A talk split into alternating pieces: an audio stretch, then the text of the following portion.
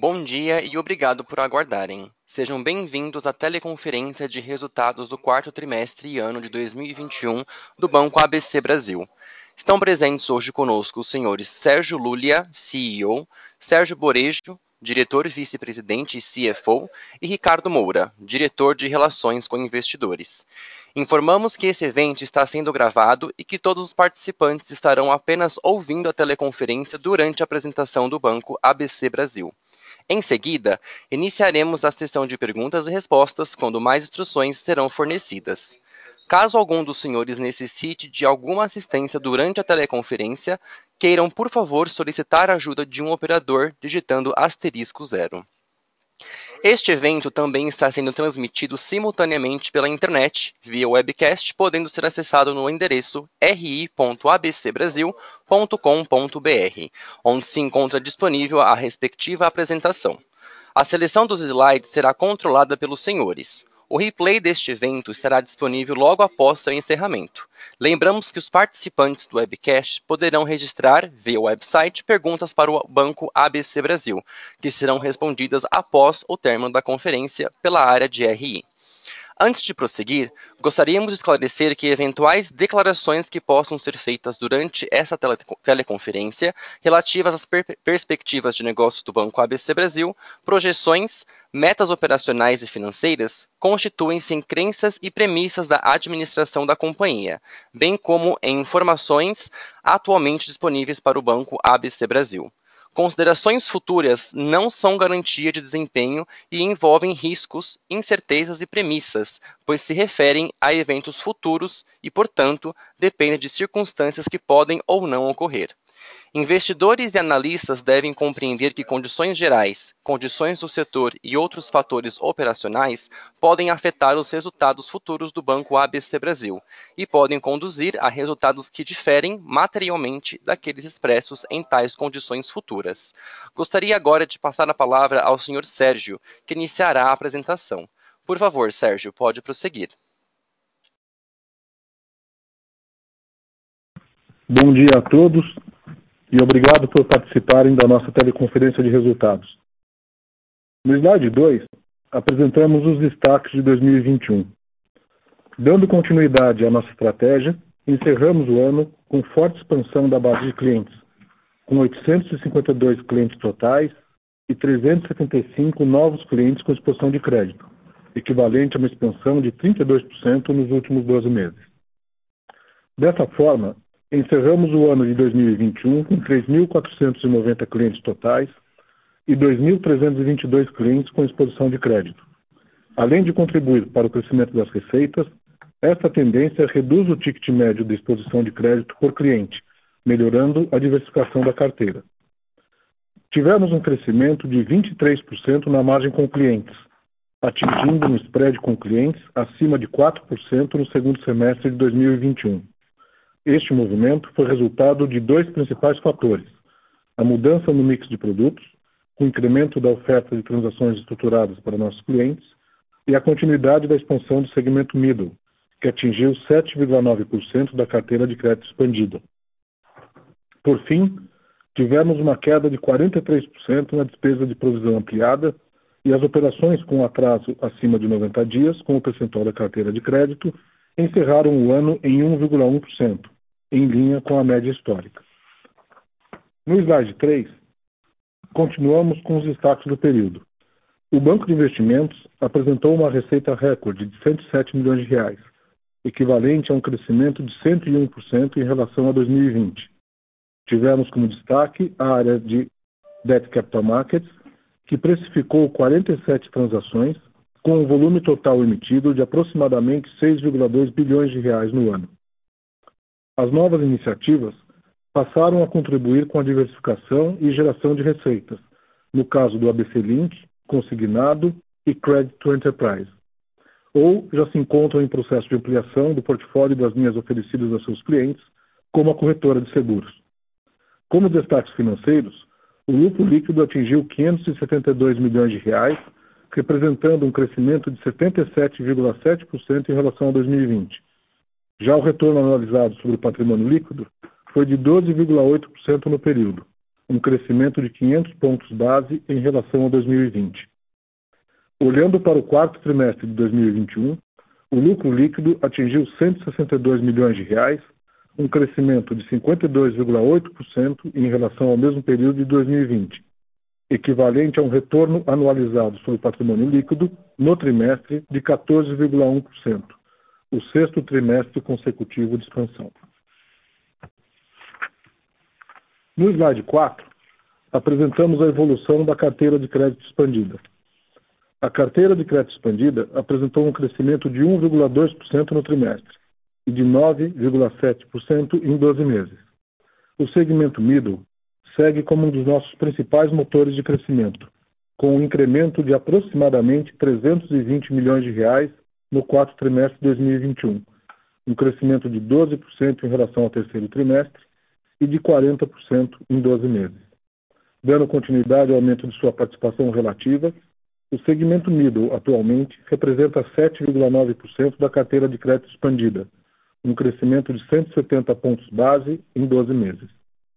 O segmento corporate apresentou um crescimento de 3,8% no comparativo trimestral e de 10,5% no comparativo anual, continuando a ser nosso segmento de clientes mais representativo. Já o segmento CIB, a carteira de crédito expandida teve uma queda de 4,1% no trimestre e um crescimento de 3,9% em 12 meses, resultado do balanceamento entre expansão de carteira e manutenção de margens, resultando em melhor alocação de capital. No slide 5, a evolução da base e da exposição média de clientes. Fechamos o trimestre novamente com um aumento significativo de clientes com exposição de crédito, chegando à marca de mais de 2.300, equivalente a uma expansão de 71% em 18 meses. Destaque novamente para o segmento middle, que chegou a 1.174 clientes com exposição de crédito, em conjunto respondendo a mais 7,9% da carteira de crédito expandida.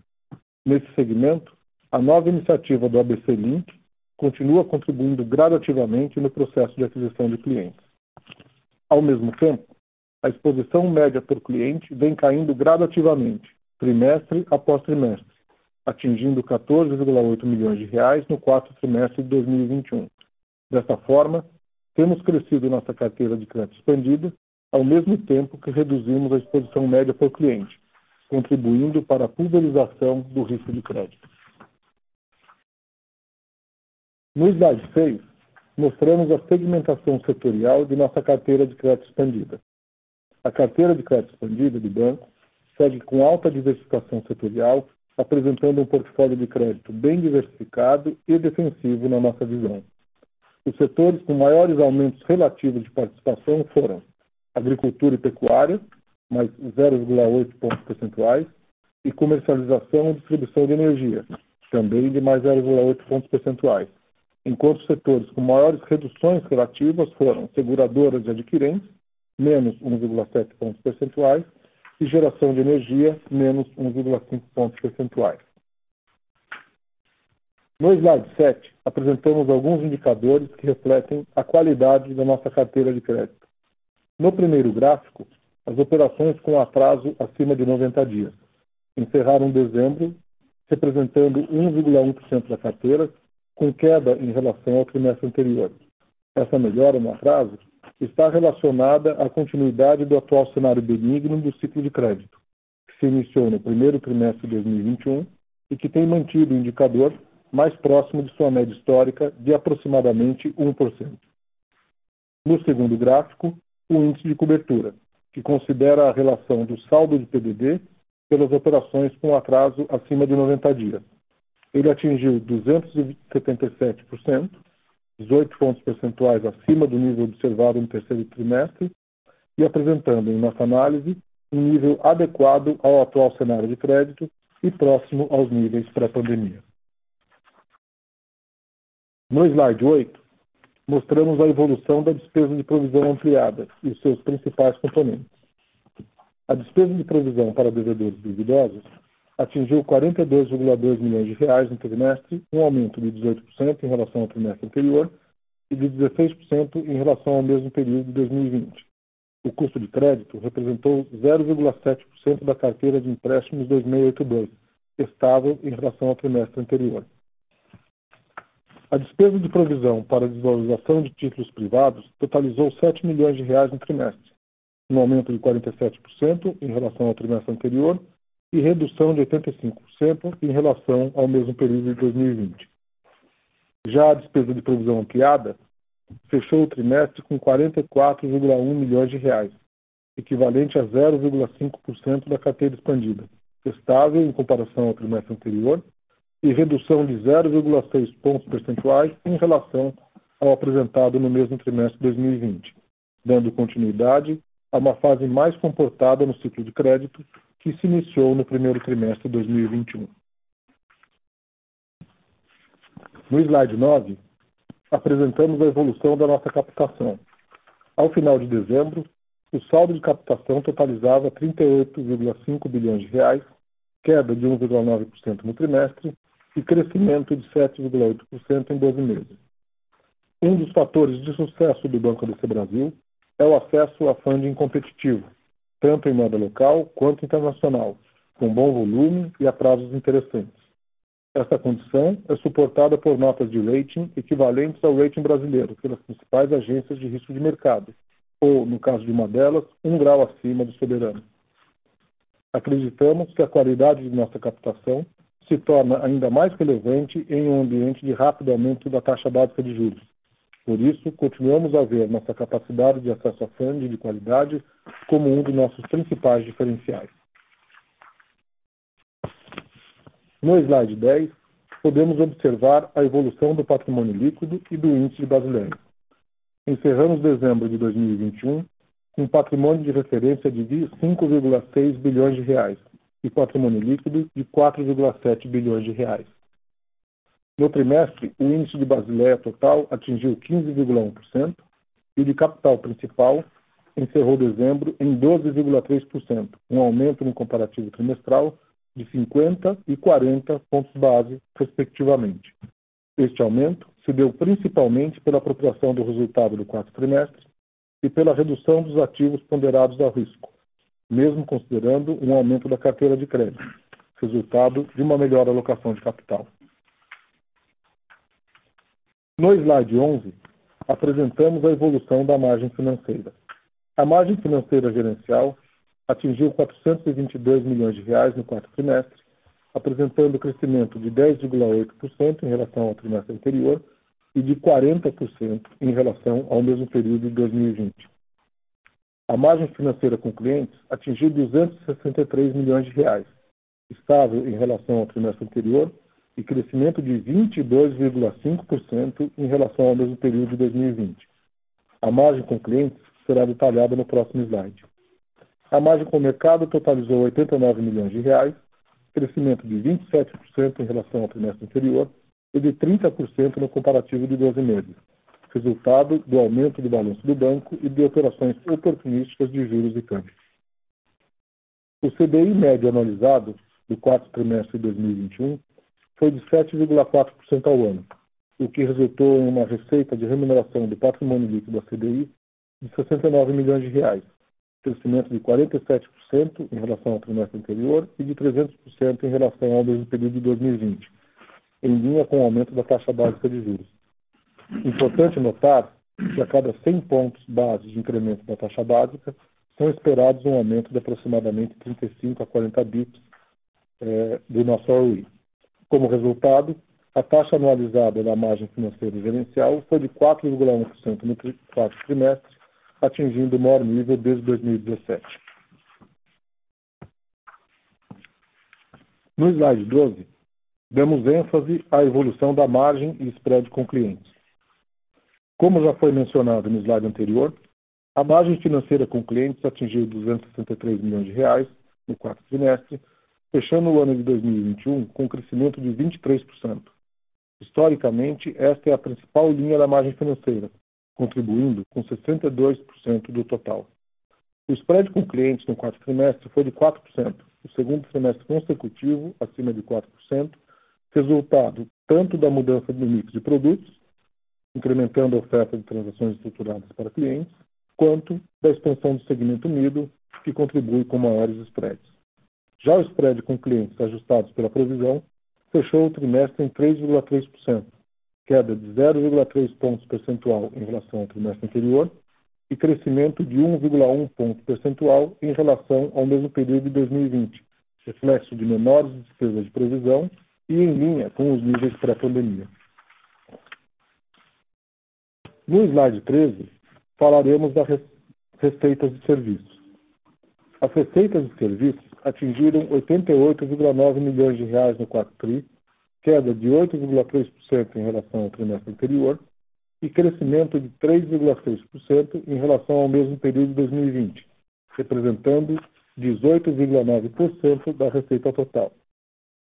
As receitas do Banco de Investimento atingiram 26,6 milhões de reais no quarto trimestre, encerrando 2021 com receita recorde de 107,4 milhões de reais, impulsionados pela área de Debt Capital Markets, que precificou 47 transações em 2021 com um volume total emitido de aproximadamente 6,2 bilhões de reais no ano. Já as receitas de garantias prestadas atingiram 46,9 milhões de reais no quarto trimestre, crescimento de 2,1% em relação ao trimestre anterior e praticamente estável em relação ao mesmo período de 2020. Finalmente, as receitas de tarifas e corretagem de seguros atingiram 15,4 milhões de reais no quarto trimestre de 2021, crescimento de 28% em relação ao trimestre anterior e de 50,9% em relação ao mesmo período de 2020, impulsionados pelo aumento no número de clientes e transações e pelo início da operação da ABC Corretora de Seguros, que completou seu primeiro trimestre integral de operações no quarto trimestre e continua seu processo de ganho de escalabilidade. No slide 14, apresentamos a variação das despesas e do nosso índice de eficiência. As despesas de pessoal, outras despesas administrativas e PLR atingiram 166 milhões de reais no quarto trimestre, crescimento de 11% em relação ao trimestre anterior e de 28% em relação ao mesmo período de 2020. Esta tendência foi influenciada por um aumento de 26% no número de colaboradores nos últimos 12 meses, de modo a suportar a continuidade da expansão do segmento middle, bem como o desenvolvimento de nossas iniciativas estruturantes. O índice de eficiência atingiu 35,2% no quarto trimestre, um aumento de 1,9 ponto percentual em relação ao trimestre anterior e de 0,3 ponto percentual em relação ao mesmo período de 2020. Já no slide 15, podemos observar a evolução do resultado anual. O lucro líquido recorrente de 2021 atingiu 572 milhões de reais, um incremento de 250 milhões em relação a 2020. Esta tendência pode ser explicada principalmente pelo aumento da margem com clientes, pela redução das despesas de crédito e pelo aumento do patrimônio líquido remunerado à CDI, sendo parcialmente compensados pelo aumento do imposto de renda e da contribuição social, resultado principalmente da maior rentabilidade do período, mas também influenciado pela majoração da alíquota de CSLL que vigorou até o fim de 2021, e pelo crescimento das despesas, resultado do investimento em novas iniciativas, como já mencionado no slide anterior. O retorno anualizado sobre o patrimônio líquido recorrente foi de 12,8% no ano, aumento de 5 pontos percentuais em relação a 2020. No slide 16, falaremos da rentabilidade. Quando analisados ao longo dos últimos trimestres, o lucro líquido recorrente e o retorno anualizado sobre o patrimônio líquido do quarto trimestre de 2021 continuam a mostrar uma tendência consistente de crescimento. O lucro recorrente superou pela primeira vez a marca de 160 milhões de reais em um trimestre, enquanto que o retorno sobre patrimônio ultrapassou a marca de 14%, o sexto trimestre de crescimento consecutivo. Falaremos na próxima página sobre o início de execução de nosso segundo ciclo de investimentos. Em 2019, iniciamos um ciclo de investimentos visando diversificar a atuação do ABC Brasil e iniciar seu processo de transformação digital. Ao longo de 18 meses, findos em dezembro de 2021, crescemos nossas despesas em 21% e nossa base de colaboradores em 30%. O resultado deste investimento foi a criação do segmento Middle, que hoje atende aproximadamente 1.700 clientes e conta com uma carteira ao redor de 3 bilhões de reais. Em paralelo, reforçamos a área de banco de investimentos e iniciamos o desenvolvimento de novas linhas de negócio. No mesmo período, o ABC Brasil cresceu sua base de clientes totais em 74%, expandiu sua margem com clientes em 41% e sua margem financeira em 38%. Neste momento, continuamos a identificar diversas oportunidades atrativas de crescimento, tanto em mercados onde já atuamos, quanto em áreas adjacentes, que apresentam sinergias naturais, seja com clientes, serviços ou canais. Dessa forma, iniciamos no quarto trimestre de 2021 um novo ciclo de investimentos que visa, como primeiro, ampliar nosso portfólio de produtos e serviços, diversificar e acelerar nossas fontes de receita, diluir custos fixos e expandir o retorno sobre o patrimônio líquido e estrutural da BC Brasil. Este segundo ciclo inclui a expansão do nosso time de colaboradores, com foco principal em áreas comerciais e de transformação digital, visando melhorar a experiência dos clientes, ganhar escalabilidade e reduzir custos por transação. Acreditamos que alguns dos efeitos desse novo ciclo já sejam visíveis em 2022, mas que seu potencial de geração de receita seja atingido mais fortemente nos próximos 18 a 24 meses. Este segundo ciclo de investimento vem sendo suportado pela geração de resultados próprios do ABC Brasil, da mesma forma como realizado no ciclo anterior. Desta forma, acreditamos estar construindo um modelo de negócio resiliente, diversificado e que combina resultados líquidos crescentes com expansão do ROI. Por fim, no slide 18, nosso, nosso guidance para 2022. Com relação à carteira de crédito expandida, nosso guidance para 2022 é de um crescimento anual entre 12% a 16%, impulsionados pela expansão do segmento middle novamente, com uma expectativa de crescimento anual da carteira entre 40% a 50%.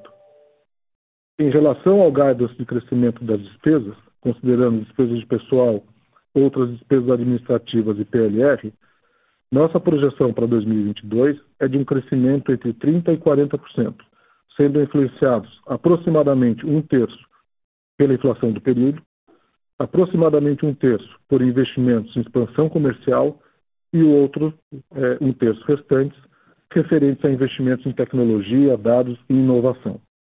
A expectativa é que este aumento de despesas seja acompanhado de um crescimento proporcional das receitas, de modo que o índice de eficiência permaneça entre 36% e 39%. Finalmente, continuamos confiantes em nosso modelo de negócio, na evolução das novas iniciativas que vêm sendo implementadas desde 2019, já contribuindo com os crescentes resultados no ano de 2021. Estes são os destaques que gostaríamos de apresentar. Agora ficamos à disposição para responder as perguntas que vocês possam ter. Obrigado. Senhoras e senhores, iniciaremos agora a sessão de perguntas e respostas. Para fazer uma pergunta, por favor, digitem asterisco 1. Para retirar a pergunta da lista, digitem asterisco 2. Nossa primeira pergunta vem de Ricardo Buschbigel, do banco BTG Pactual. Bom dia e obrigado pela oportunidade de fazer perguntas. Primeiro, poderiam comentar, por favor, qual a expectativa esse ano em termos de asset quality? A gente vê que as empresas, principalmente em corporate, são super bem capitalizadas e queria entender se faz sentido a gente ver a inadimplência convergindo para os níveis próximos de 1%, né, mais normalizadas que você comentou no call. E também né, a gente viu nos últimos trimestres o cost of risk em patamares historicamente bem baixos. Queria entender também se faz sentido ter uma retomada para níveis mais próximos do pré-pandêmico nesse sentido de cost of risk. E também olhando o guidance, a gente nota uma aceleração, né, como vocês comentaram no call, de investimentos em novas iniciativas, impactando OPEX e um pouco a rentabilidade esse ano. É, faz sentido a gente esperar também esses níveis de investimentos vindo para 2023 e, e, potencialmente tendo um incremento maior de ROE é um pouco mais para frente? Obrigado.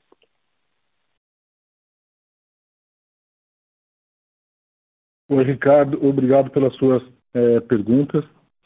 Bom, com relação ao, ao custo do risco, é, como os números demonstram, né, ao longo de 2021, acho que não só para o ABC Brasil, como para o mercado financeiro como um todo, é, houve uma queda de inadimplência em relação a, a 2020, que foi ano da pandemia.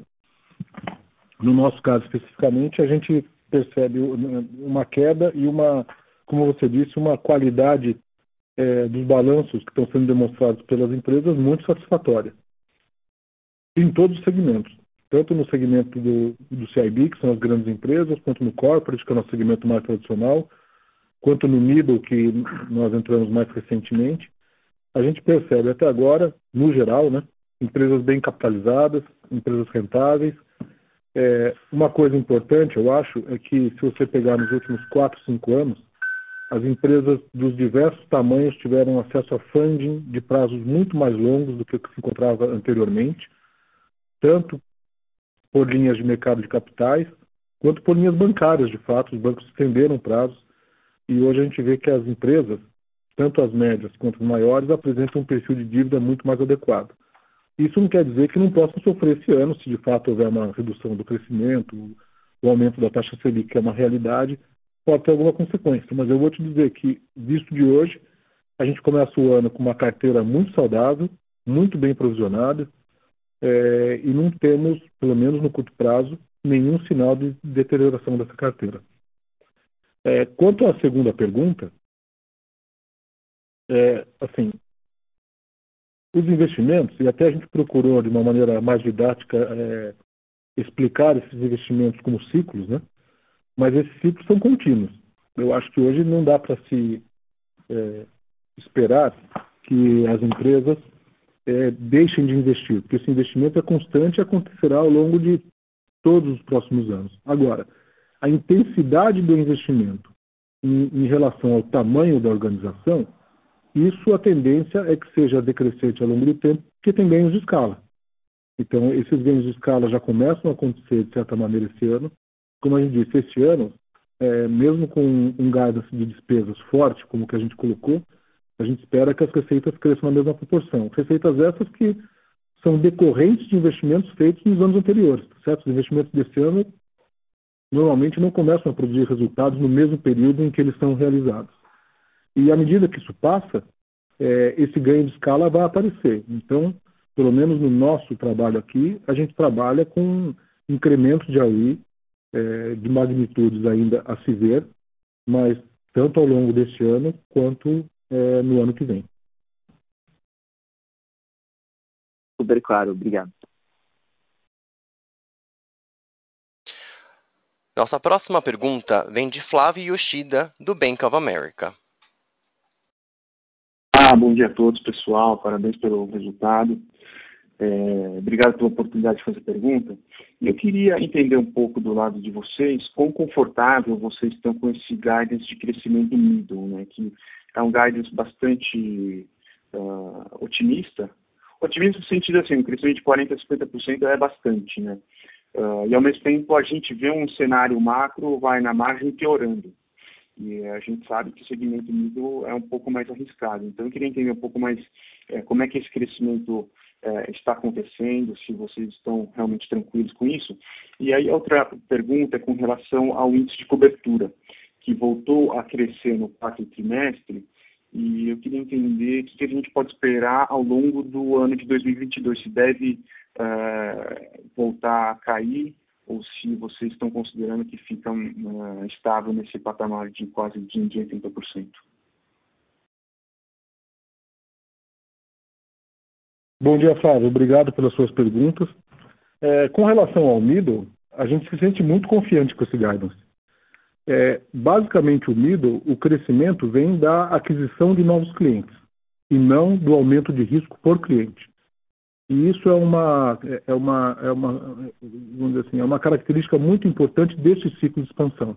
Né? Enquanto o banco, no primeiro momento, é, alguns anos atrás, enquanto a gente estava no segmento de empresas maiores, e a gente era um, um banco um pouco relevante em muitas dessas empresas, porque eram empresas de tamanho muito grande, é, fazia sentido a gente aumentar o nosso share of wallet. Então, é, dado é, a nossa participação naqueles clientes, a gente via a oportunidade de aumentar a relevância do ABC Brasil na vida financeira dos clientes. E isso foi muito bem feito. É, a partir do momento que você entra no segmento middle, a dinâmica é outra. A dinâmica é você aumentar o número de clientes. Se você pegar esse ano, é, um dos grandes drivers da expansão das despesas é a contratação de força comercial para a expansão do middle em localidades onde ainda nós não estamos. Então a gente começou mais forte em São Paulo, fomos expandindo para o sul, fomos expandindo para o sudeste, estamos hoje em 30 e poucas cidades. Vamos expandir mais forte para o centro-oeste, estamos expandindo para cidades de médio porte no interior da região sudeste mesmo, da região sul. Então é uma expansão que nos dá confiança porque você tem de um lado a infraestrutura é, suporta, tanto do ponto de vista de onboarding, de análise de crédito, de negociação das transações, de formalização, de monitoramento, cobrança. Obviamente, os investimentos continuam sendo feitos para aumentar ainda mais essa escalabilidade, mas a estrutura existente já comporta essa expansão. E, do outro lado, é a contratação de forças comerciais, principalmente em localidades onde nós não estamos, permitindo, portanto, a gente adquirir uma participação de mercado onde hoje essa participação é zero. Então, mesmo com um cenário de, de econômico um pouco mais adverso, a gente está muito confiante que dá para crescer. É, quanto ao índice de cobertura, visto de hoje não há, não há razão para mudar muito. Veja que o índice de cobertura, né, no final, ele é uma conta de, como você sabe, é a, é a PDD dividido por atraso. O que acontece muitas vezes é que quando se antevê algum, é, alguma deterioração, principalmente em clientes maiores, da situação de crédito, o banco se antecipa e faz as provisões antecipadamente, de maneira que o índice de cobertura aumenta e no momento que a inadimplência vem, o banco já está provisionado e o índice de cobertura cai. Esse é o, é o movimento histórico que, que acontece, aconteceu, por exemplo, em 2020. É, visto de agora, não vemos casos relevantes problemáticos na carteira, estamos muito confortáveis, balanço bem provisionado, os clientes em boa situação, então não vejo nenhuma razão para uma alteração relevante desse índice no, nos próximos meses. Tá ótimo. Obrigado. Nossa próxima pergunta vem de Gustavo Schroden, do Bradesco BBI. É, bom dia, vocês me escutam? Sim, estamos escutando, Gustavo. Bom dia, Sérgio. Bom dia, Borejo. É, bom dia, pessoal. Obrigado pela, pela oportunidade. É, parabéns pelos resultados. É, eu, queria, eu queria fazer uma pergunta sobre essas iniciativas novas, né, mais especificamente da linha de seguros e ali na linha de receita com prestação de serviços e também na, na, nesse consignado empresarial que vocês também estão desenvolvendo, né?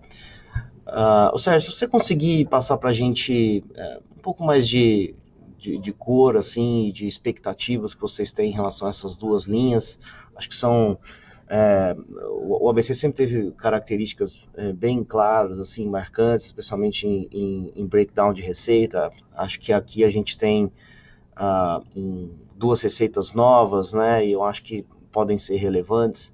Então, se você puder elaborar para a gente aqui, e, e, o que, que você espera, ou quando você, é, quando você espera, e o que, que você espera em termos de de contribuição dessas, desses dois novos produtos para resultado e, e para ROE, tá? E aí, já aproveitando em cima disso, o que, que você acha que pode ser um ROE sustentável para a gente trabalhar é, com o ABC, né? Eu entendo que tem os investimentos, que já foi comentado anteriormente, você falou que, apesar de ciclos, eles devem, pelo menos aí, por algum tempo, uh, serem uh, mais permanentes. É, o banco entregou 14% de ROI agora, que, que você acha que, que é um ROI sustentável e, e, e, e, aproveitando já e fazendo gancho com essas duas novas iniciativas que, que eu acho que aqui a gente pode ter é, coisas novas, né, em termos de receita e de rentabilidade. Obrigado. Oi, Gustavo, obrigado pelas suas perguntas. É, de fato, a gente sempre procura dar muita transparência das nossas iniciativas e do, e do nosso breakdown de receitas, né? É, dessas daqui, é, eu, eu, não vou te dar ainda uma, uma transparência numérica, até por, por, questões concorrenciais, mas eu vou te dar um disclosure um pouco mais qualitativo. E, sendo possível, nos próximos trimestres, a gente está estudando aqui se começa a dar alguma abertura, principalmente da corretora de seguros, é, de números de fato. Né? A corretora de seguros foi um negócio que começou em autorização veio em julho, agosto, e começou a operar então no final do terceiro trimestre. Quarto trimestre foi o primeiro trimestre cheio. está é, tá indo muito bem. Nós estamos muito positivamente impressionados, tanto que estamos aumentando a família de produtos. Né? Antes eram só os produtos de seguro garantia, seguro de vida, seguro prestamista. Estamos entrando agora mais forte em, em outras famílias, como, por exemplo, seguro agrícola. Se você olhar a carteira do banco hoje no, no total do setor agrícola, hoje tem mais de 20, 21% da carteira do banco está no setor agrícola, considerado aí açúcar e álcool, é, grãos, cooperativas, insumos, etc. e tal. E tem produtos hoje que são produtos de uma qualidade muito grande, produtos específicos, com geolocalização e tudo para esses clientes. Nós estamos desenvolvendo, junto com uma seguradora específica, produtos para essa, para essa, para esse ramo de atividade. Então, é uma atividade que tem um custo fixo próximo de zero, tá certo? Que é só uma corretora, não é uma seguradora, e, e é um fee business. É, não tem valores ainda para te divulgar, mas nos próximos semestres a gente deve estar divulgando. Já o consignado é uma iniciativa também começou no segundo semestre de 2021 e o consignado é, tem uma característica, como outros produtos dessa natureza, daquele funil de vendas, né? Então você pega do total de relacionamentos corporativos que o banco tem, quantos são aqueles que o banco considera que são empresas que, dado o seu segmento, dado o turnover, dado o rating do cliente, etc., são é, elegíveis a gente propor uma parceria por crédito consignado, que é um B2B2C, né? A qualidade de crédito da empresa também conta muito. Aí você aproxima daqueles clientes, você mostra seu produto, uma parte aceita, outra parte não aceita, dos que aceitam você pede a grade de é, funcionários que ela tem, salário, tempo de casa, etc e tal, é feita uma análise, quer dizer, tem um período para isso acontecer. É, os primeiros clientes, então, eles começaram a, de fato, os convênios a serem celebrados em novembro, dezembro. E a gente já entra janeiro e fevereiro operando. Estamos operando hoje com é, convênios efetivos operando nesse momento, são, são 20 e poucos, não são grandes. Então, você tem algumas centenas de empresas que estão nesse funil e que as negociações estão acontecendo, tem período de plantação e tudo. É um produto que deve escalar ao longo do ano, mas ele não atinge o break-even esse ano ainda.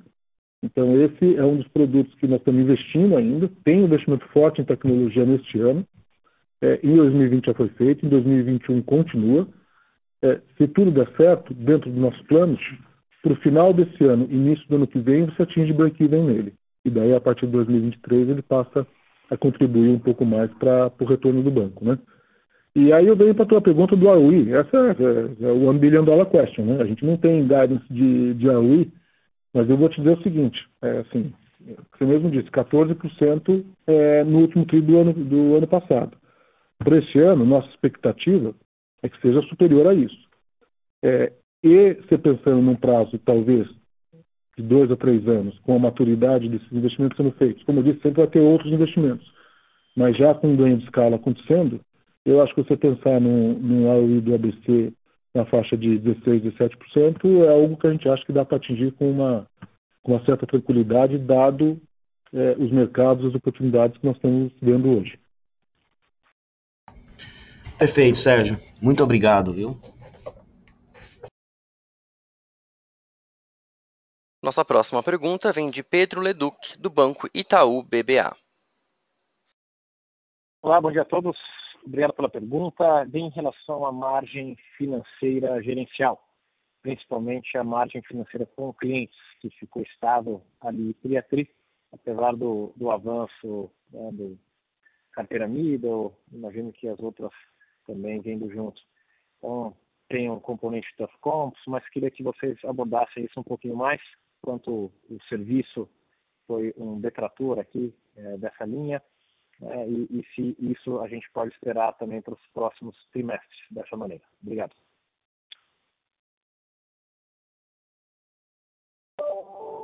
Oi, Pedro. É, essa linha, se você olhar é, essa linha de margem com clientes, ao longo dos últimos, talvez, eu não tenho de cabeça o número exato, mas oito, nove trimestres, consecutivamente, ela vem tendo um aumento muito forte e, e a tendência, no nosso entendimento, é de continuidade desse movimento. Principalmente, como você mesmo mencionou, pela expansão e pela maior representatividade do segmento middle. É, no quarto trimestre, ela ficou estável em relação ao terceiro TRI, mas no terceiro TRI tinha sido muito forte. é, principalmente por mix de produtos. Às vezes você tem operações mais específicas, principalmente no segmento de large corporate corporate, né, que trazem uma rentabilidade maior em algum trimestre específico e no outro trimestre elas não acontecem com a mesma intensidade. Isso é normal. Agora, a gente não vê isso como uma interrupção, pelo contrário. A, a projeção nossa é que ao longo de 2021 essa, essa margem financeira com clientes continue aumentando, é, não só no segmento middle, né, no segmento corporate, no large corporate também, mas sendo o middle o seu principal é, motor de propulsão. Legal. É que essa linha de mix de produtos é mais difícil da gente enxergar. E, e 21 foi muito volátil, deve ter tido esse consumo enorme desses produtos, né? Se a gente puder nos ajudar a ter uma ideia aqui de quanto representou, de maneira que a gente tenha conforto em, em, em modelar a margem financeira com clientes crescendo talvez uma e meia, duas vezes acima da carteira para 22, faz sentido para vocês?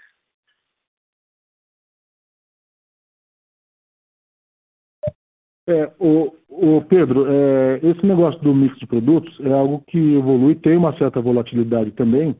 O que a gente pode fazer depois é, é, é ter um call, o time te ajuda a modelar um pouco mais isso. Mas é, você, o que a gente faz, é, vamos dizer, como principal conta a ser feita, é, dado o guidance de crescimento do middle market em relação ao crescimento do segmento large corporate corporate, é, e a margem do middle market sendo mais alta, é, esse é o impacto principal que vai ter, não é do mix de produtos, é do crescimento da base de clientes. Legal. Tá joia. Obrigado. E ainda dentro de margem financeira total, tem um benefício claro do patrimônio líquido remunerado ao CDI. Isso é dado, vamos ver. Aí, pergunta mais estratégica. Vocês usam esse benefício, né, esse long CDI que vocês têm, esse ganho que virá dessa posição somente no carrego para subsidiar talvez alguma outra linha em busca de market share? É, você olha de margem financeira gerenciada de uma maneira mais holística, sabendo que tem um ganho aqui, você pode tirar um pouquinho o spread de um outro lado, né, de maneira que, que, que ganhe share. Ou realmente essas linhas são vistas de maneira totalmente independente?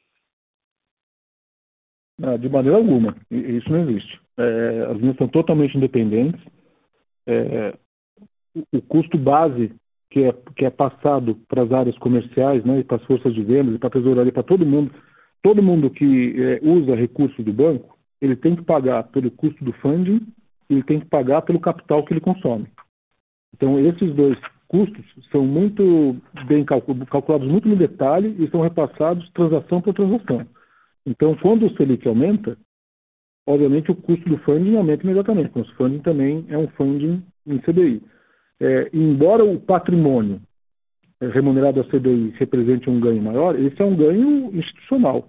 Não é algo que deva ser utilizado para é, reduzir spreads, porque o spread tem que ser um spread que compense o custo do risco que o banco está correndo, certo?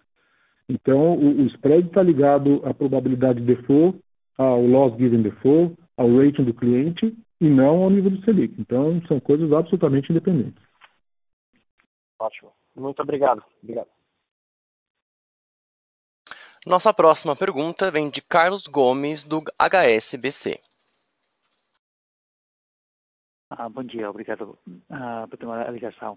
Uh, duas perguntas. A primeira, uh, é, desculpa, eh, a, a primeira sobre o negócio tradicional de garantias, como ven eh, evoluir no próximo ano, eh, é un negocio que tamén crece no middle market ou é máis do, da, da parte de, uh, de corporativo?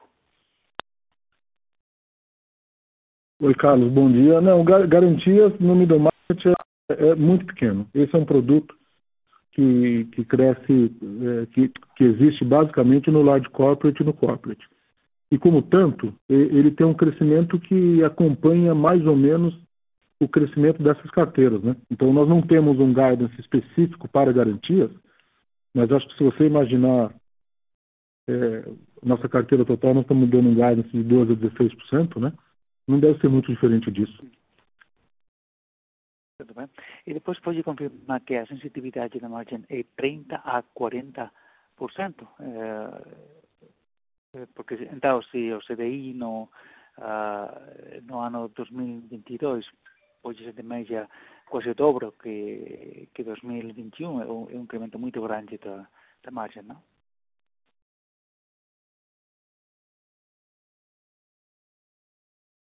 É, Carlos, desculpa, queria interromper um pouco a sua voz. Você está falando do, do, do, do, do gás de despesas ou do crescimento do marketing? Não, desculpe, desculpe. Estou falando da sensitividade da margem aos clientes, da, do NIM, eh, com respeito a patamar do CDI. Eh, eu entendi na, eh, na, na, explicação inicial que tem uma sensitividade de 30 a 40 pontos básicos, que cada 100, 100 pontos básicos de Selic dá 30 a 40 pontos básicos de, de margem. É, é que o, senhor, o que o senhor falou.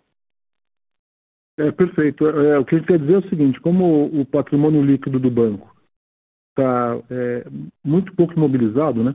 O, o, patrimônio líquido do banco é basicamente caixa, investido em títulos públicos federais. Então, à medida que a Selic aumenta, é, o ROI do banco também aumenta. E a conta aproximada que a gente faz é que para cada 100 pontos base de aumento da taxa Selic, o ROI do banco aumenta 30 e poucos pontos base. Ah, mas é, é o ROI, não, não é o, não é o margem, é o ROI. É, não, não, não é a margem, é o, é o ROI. É a ROI, ah, tá bom, compreendo. Muito obrigado. Nada. Nossa próxima pergunta vem de Yuri Fernandes, da JP Morgan. Obrigado, Sérgio. Obrigado, pessoal, e parabéns pelo trimestre. Eu tenho uma primeira pergunta sobre a imagem com o mercado é, de vocês. Eu sei que talvez seja a linha menos previsível, mas a gente sabe que ali não é só trading, né? Vocês têm, acho que, um, conforme o balanço do banco vai ficando maior, essa linha, acho que ela tende a ficar maior também. E você tem produtos ali, né? Você tem derivativo, você tem a, a mesa de energia. Então a minha dúvida que, que é tentar entender qual que é o novo normal dessa linha, porque eu lembro que lá atrás vocês costumavam comentar era só um soft guidance, né? Mas é que essa linha deveria rodar entre 65 e 70 milhões de reais por trimestre, e esse trimestre veio 89. Então, assim, se vocês puderem comentar um pouquinho o que, que a gente deveria esperar, assim, meio que um, vai, um novo soft guidance atualizado para essa linha seria interessante. E eu tenho uma segunda pergunta sobre imposto. É, esse ano, acho que a alíquota de vocês, considerando o, o, o, PLR, né, ela rodou perto de 36, alguma coisa por ali, mas a gente está vendo uma TJLP maior, né, uma TJLP de 6.1. Então, minha dúvida é assim, se a gente poderia esperar, até porque tem uma redução de imposto normal, né, já esperada, já contratada aqui agora, mais a TJLP mais alta, se a gente deveria trabalhar com uma alíquota efetiva para 22, talvez uns 200 base menor do que foi em 2021. Obrigado.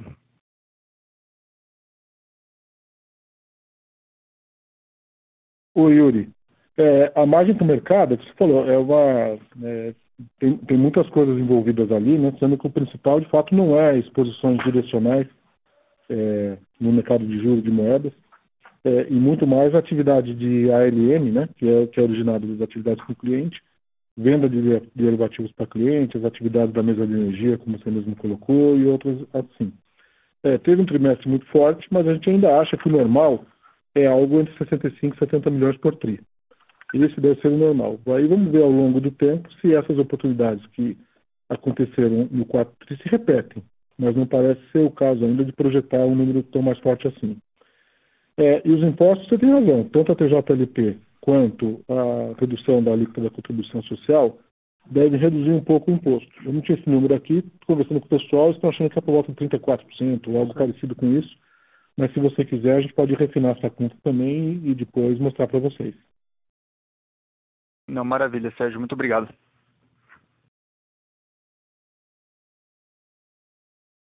Encerramos neste momento a sessão de perguntas e respostas. Gostaria de passar a palavra ao Sr. Sérgio para as considerações finais. Por favor, Sérgio, prossiga. É, queria agradecer a todos pela participação na nossa divulgação de resultados e lembrar que eu, Borejo, todo o time de RI, continuamos aqui à disposição de vocês, caso vocês tenham mais dúvidas. Até logo.